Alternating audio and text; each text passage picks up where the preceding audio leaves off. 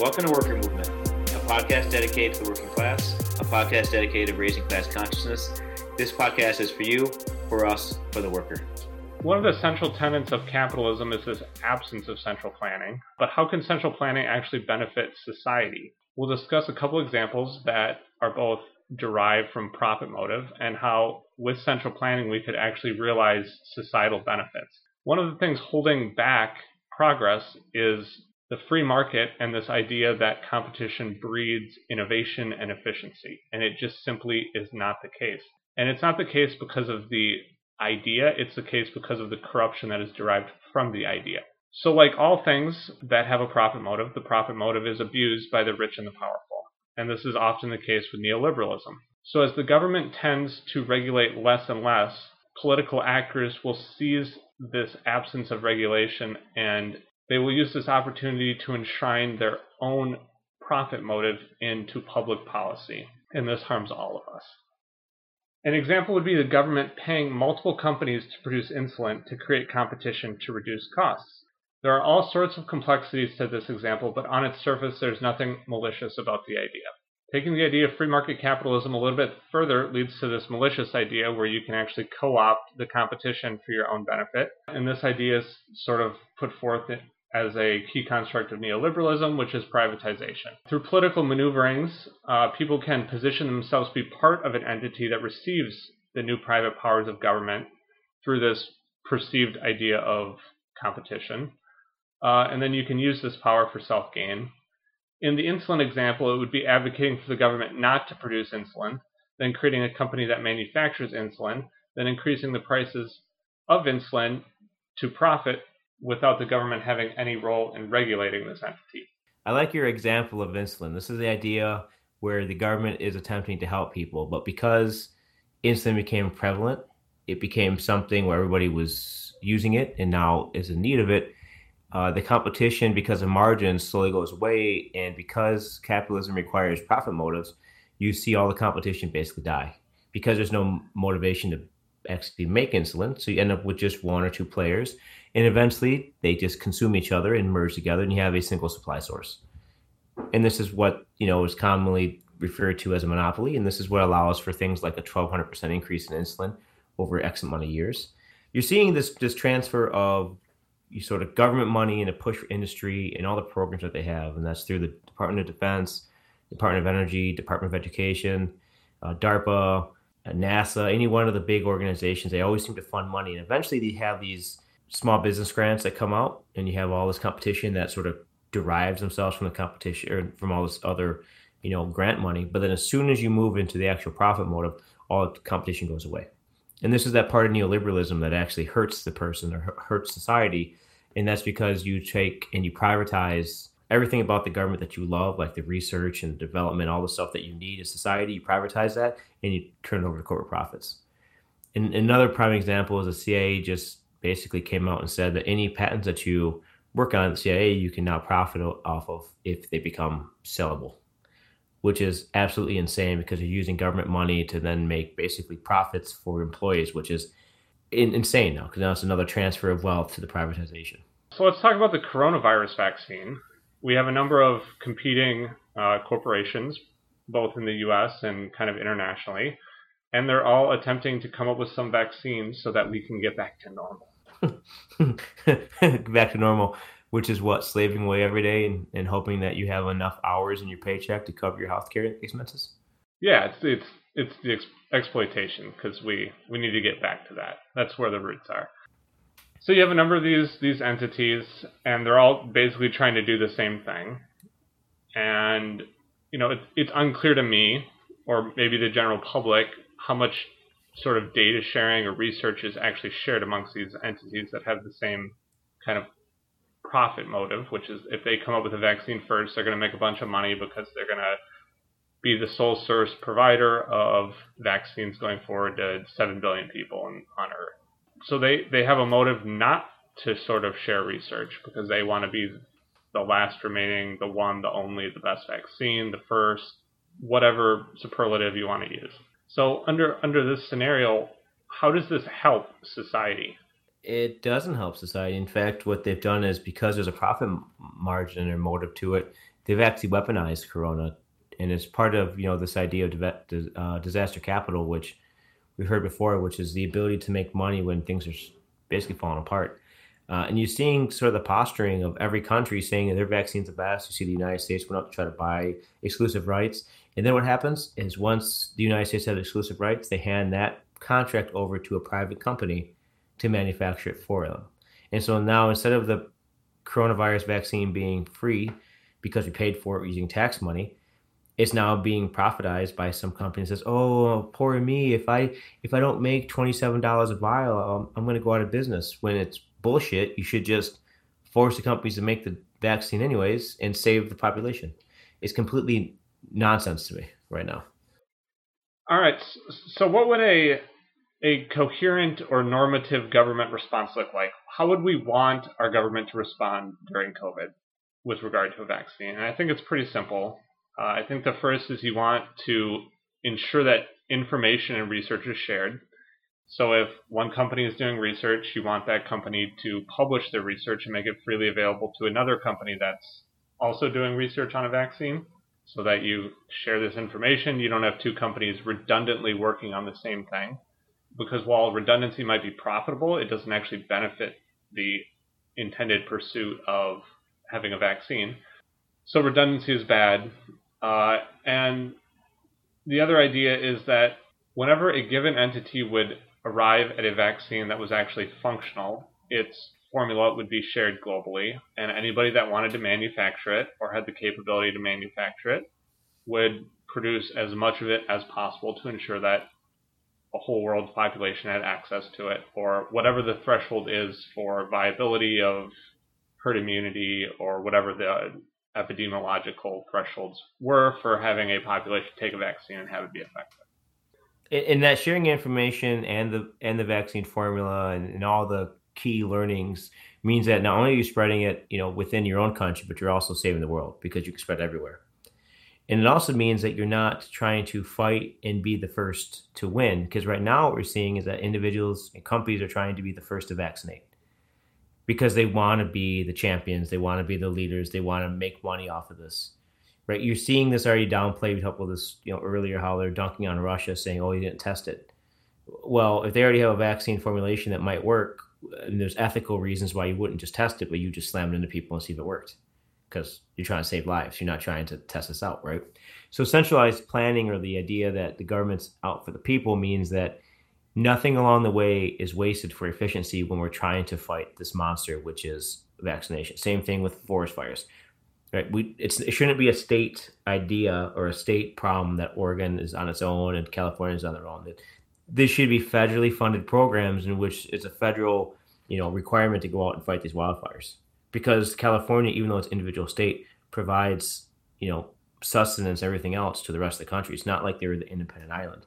They are part of our ecosystem society, and not only that, but the loss of lives, loss of homes, loss of animals. There's a lot of reasons why the federal government should be involved and not just shitting all over them like the federal government is now saying it's their fault. So another issue related to wildfires is the Weather Service. Uh, and an example of the Weather Service doing good work is tracking hurricanes, doing models, doing projections, doing watches, determining uh, evacuation sites so that affected uh, citizens can migrate to higher ground away from where large uh, rainfalls or winds are anticipated to hit and there's no there's no real profit motive for the Weather Service to do a good job here. It's just an important functionality that the government provides. Uh, there there could be some scheme where you have two corporations that try and give the best models or something like that. But at the end of the day, it's not like I'm paying for a hurricane model. I don't pay for any of it, but it benefits me to know that there's a tornado or a hurricane or a severe thunderstorm, or any weather related event, a blizzard, hail, lightning, that, that exhausts my uh, ability to name meteorological phenomena. So, things that are affected by all of these that uh, are actually in your best interest, not only is it if you live in the south or the coastline that you want to get out of there, or the hurricane or the fire regions, are infrastructure. So, things that not just your roads and and where to get out, but how do you manage your electricity lines or your electrical lines or your waterways, right? Do you worry about landslides coming down and plugging up rivers, things like that? There's also issues with shipping and shipping canals, large ocean boxes coming over from you know China, shipping grains out. So a lot of agricultural issues, a lot of just shipping issues. That you know, if you're caught in the ocean, there's a problem if there's a hurricane coming. Uh, so there's a lot of things beyond just you know keeping you safe. It's also keeping the, com- the country running. Now we don't agree with capitalism, but we do agree that you do have to have a stable supply chain in order to keep people from dying from like you know loss of food. You saw that in Katrina, where the hurricane was so bad they basically lost every part of their infrastructure. So not only do they lose the ability to, to drive on you know anywhere at all, but you know how do you manage boats? How do you manage aircraft? How do you manage food coming in? How do you manage clean water? How do you manage sewage? All that that's all important. So you don't want to get to the point where you know the hurricane causes devastation or the wildfires cause devastation because there's way too many things to rebuild once you get that far, and that's where having centralized planning on a weather service is really important for the safety of everybody. But there's also sweet, sweet profit in rebuilding. Yeah, it's it's it's it's a really funny thing because you have two people competing with one another, right? You have the uh, insurers and then you have the reinsurers. So you basically have these these risk models that suggest whether or not insurance should be reinsured and whether or not you're just going to take money out. So it's kind of like how the what's the WHO that offered the World Bank that offered uh, Corona insurance, pandemic bonds, pandemic bonds, and you basically just paid them ten percent or some nonsense every year. And if you if you paid them for ten years, you basically paid for the bonds themselves. But in the end, you actually got paid out by just taking pandemic bonds. So same idea. You can make profit, but if there's a wildfire, you lose money. So it's a it's a really crazy uh, competition, and this this goes back to the profit motives, right? People don't do things like this unless they're either forced to by the government or there's a profit motive, and that's the takeaway: is if there's a profit motive, they'll they'll do it readily, but if if not, the government needs to come in and say, for the good of society, this is what we're doing. And this also applies to medical devices. Uh, so not every medical device is necessarily a life-saving device. Uh, so we'll, we'll kind of talk about one category versus the other, but uh, a recent example that I think everybody knows about is EpiPens. And EpiPens are basically a in, it's a syringe containing epinephrine, which is used to stabilize people that are having allergic reactions. And this is often used by children in their schools when they ingest some sort of food that they are allergic to. Uh, and so this this is a, a good thing conceptually, we want kids to have medical attention in the form of this injectable mm-hmm. sort of pen-like device if they have some sort of allergic reaction. We should be funding this in schools, but we should not be creating a basic monopoly in the terms of Mylan. Mylan, Mylan, not sure how you pronounce the company, but they're the company that makes EpiPens. Uh, the CEO is the daughter of Joe Manchin, who is the Democratic senator from West Virginia. He sucks their family has effectively worked really hard to create a small cottage industry around profiting off of selling these EpiPens, and nobody benefits. Uh, it's a it's a classic example of how the government should step in and say, look, these devices are important, and we're going to just manufacture them. We're going to fix costs. This is like public patented knowledge. It's not a complex, difficult to make medical device. It's a basically a plastic tube with a needle, and they sell for like 400 bucks. A spring loaded three inch needle, right? And you stab it in your leg if you have any reaction. You, know, it, it goes to uh, a little bit more corruption here. So we talked before about how neoliberalism is this idea that you have market in market competition, but the government's job is supposed to come in and make sure the market is in the eyes of capitalism, not in reality, but in the eyes of capitalism, you know, it's supposed to be, you know, a fair competition. But what we've seen in practice and when it comes to crony capitalism, keep using that word. Thanks, Sarah Palin. Is that Sarah Palin isn't wrong. She just benefits from it, right? So she's just a piece of shit that that basically called the kettle black continuously because she profited from crony capitalism her entire life. And what we mean by that is that you get people in power who then pass laws to make it easier for you to make more money. And this is exactly what happened here. Somebody's, you know, family member pushed and passed laws that the company they were CEO of, which again, stock bonuses and all that fun stuff, profit motives, made more money, which should be uh, it's it's it's unethical, should be illegal. And what we're seeing now is that when you have like 11 states passing laws forcing, you know, EpiPen requirements in schools, we now see a transfer of wealth from the working class into the profits or into the pockets of the wealthy. That's not slowing down because now you're required to have it. And now you're required to administer it every single time someone has an allergic reaction or you're held accountable for it. So now you have to ask your que- the question like, are you going to hold back reserves because you don't want to pay four to twelve hundred dollars per EpiPen? Right now, now there's a real issue with administering it because if they jack the price up like they did, now people are going to die because they're going to be afraid to use it for fear of having too much money come out of their pocket. This is nonsense. So, so to continue on with the idea of why centralized planning is awesome, let's think about where our food comes from in farming. And so, right now, you pay pretty much a stable price uh, at the supermarket, not because of the market, but because of all the subsidies that the government throws at farmers to not only grow but also prevent overproduction. Second, a lot of the farmers have what's called co-ops, which maybe you don't know about, which is a collection of farms that basically pool all of the resources together to stabilize the markets. So they're not competing against one another. So they themselves, the farms within a certain region, let's say Iowa and corn, may have an Iowa Corn Growers Association, and they basically fix the price. They pull all of their grain together to make sure it's a stable price. That way, you're not competing against Farm A versus Farm B on, on corn crops because that would make no sense for them to be in market, you know, against each other. And it becomes a commodity. And that centralized planning right there is proof that if we combine this with everything, we can actually stabilize all the markets and pretty much feed everybody within the United States just from the fact that the government already subsidizes most of this food. You get rid of the profit motive and everybody gets to have food.